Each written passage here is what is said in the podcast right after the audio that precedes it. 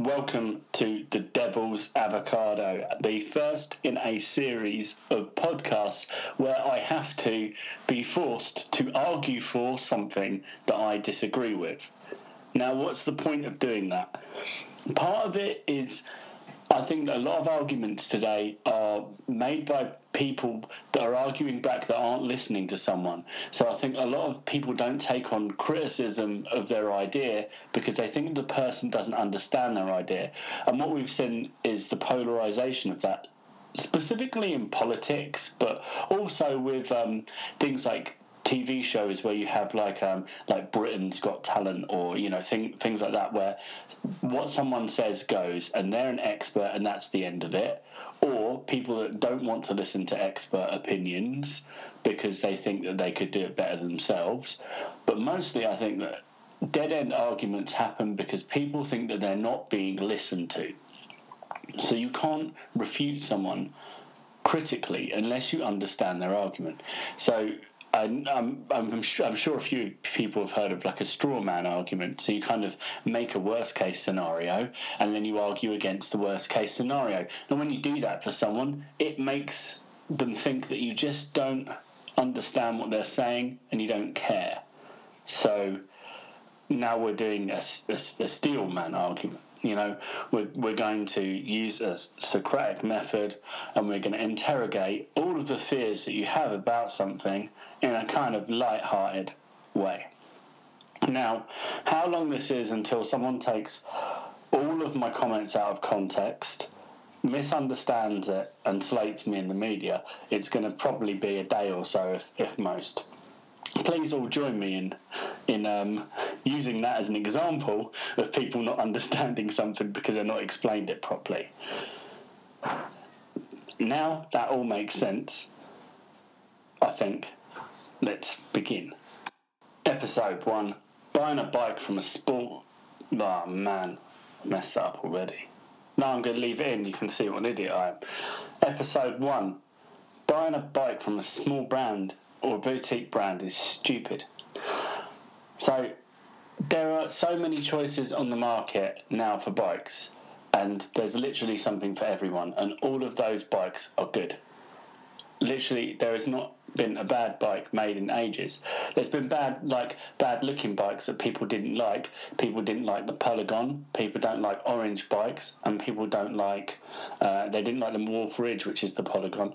But they're they're all good riding bikes. So, um, getting a bike from a bespoke builder, a boutique builder, or a small startup is going to be way more expensive than buying an off the shelf bike.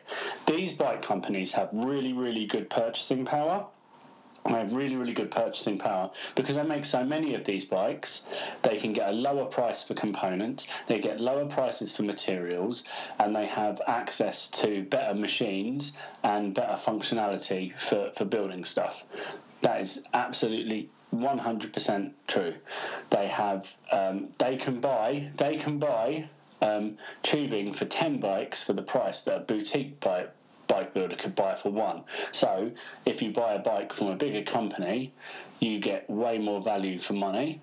And a lot of the bigger companies are big companies for a reason because they've been doing it for a lot longer.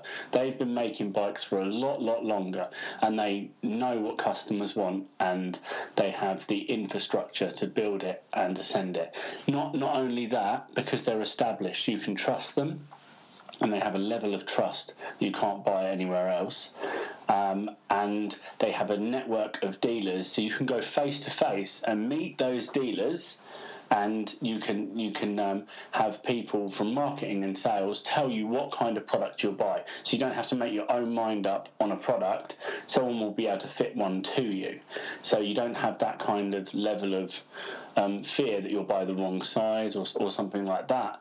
And everything's tried and tested because they've been doing it they've been making the same things for a really long time most of the time so there is very little chance of them making something duff also you can order a bike today and get one tomorrow you won't have to wait and you know that you will um, be looked after by someone in customer services who will send you a message that tells you that they um, are sorry that something has happened, and they might give you a voucher to get some mud guards or um, um a water bottle with the branding on it.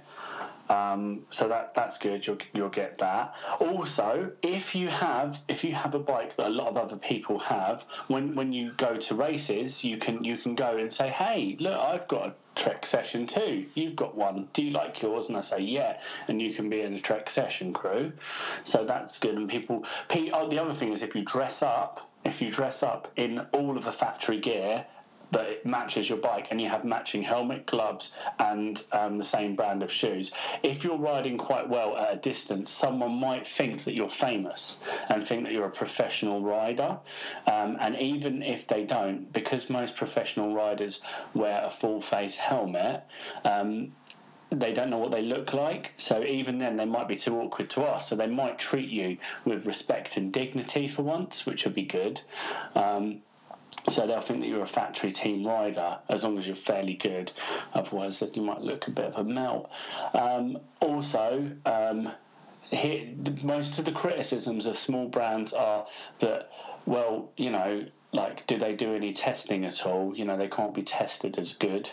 Um, people worry about that. People worry about, um, you know, if the craftsmanship's any good because you know they're, they're not being made by specific factories in Taiwan that do that craftsmanship. So, like Taiwan is the epicenter of the mountain bike industry, and nearly every brand that you buy will come from Taiwan or China, and they're, they're mostly they will come from Taichung City, um, where they work very very closely together.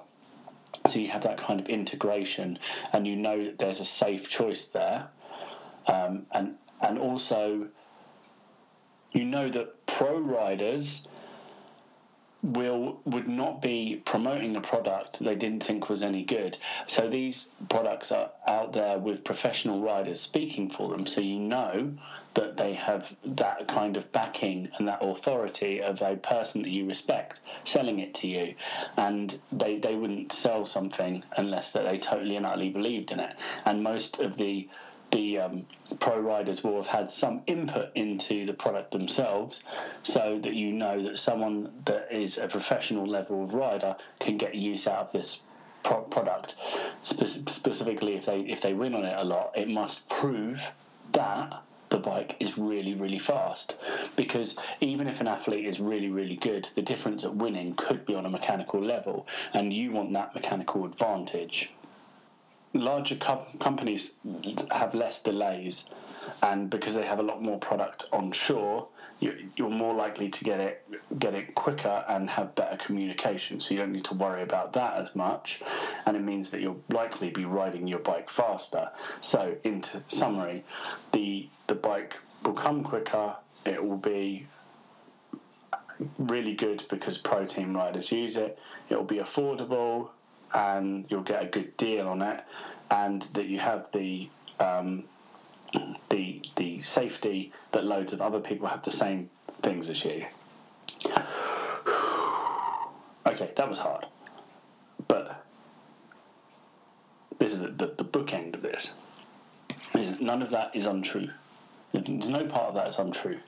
When when when people are marketing products, they tend to talk up the most um, the most important aspects of it. You know, you, you don't go into a um, a Tesla showroom and they tap on the top and go, "This baby has got so many things we haven't really worked out on it yet, but it looks cool." And Elon Musk made a fire, you know, fire flamethrower, so you know it's fun. But you know, the, the counterpoint to most of those points is if you take this analogy and you put it into a motorsport perspective, that this is probably pretty good. We we have a friend who has just bought a new Ferrari. Okay, he hasn't got it, and he doesn't know when he's going to have it, and it, it could be years. And it, in fact, when he first gets to, to drive it, he can't even take it home. He has to kind of um, he has to kind of take it around a test track in Italy somewhere, and then and then at some point in the future he gets gets to have you know gets to have it back. Now he could only be on the waiting list for this particular Ferrari because he's already already owned two of them. Uh, two two separate Ferraris, but he couldn't even make it onto the waiting list until he's had one of those. There are very few um, paid spokespeople or any for Ferrari.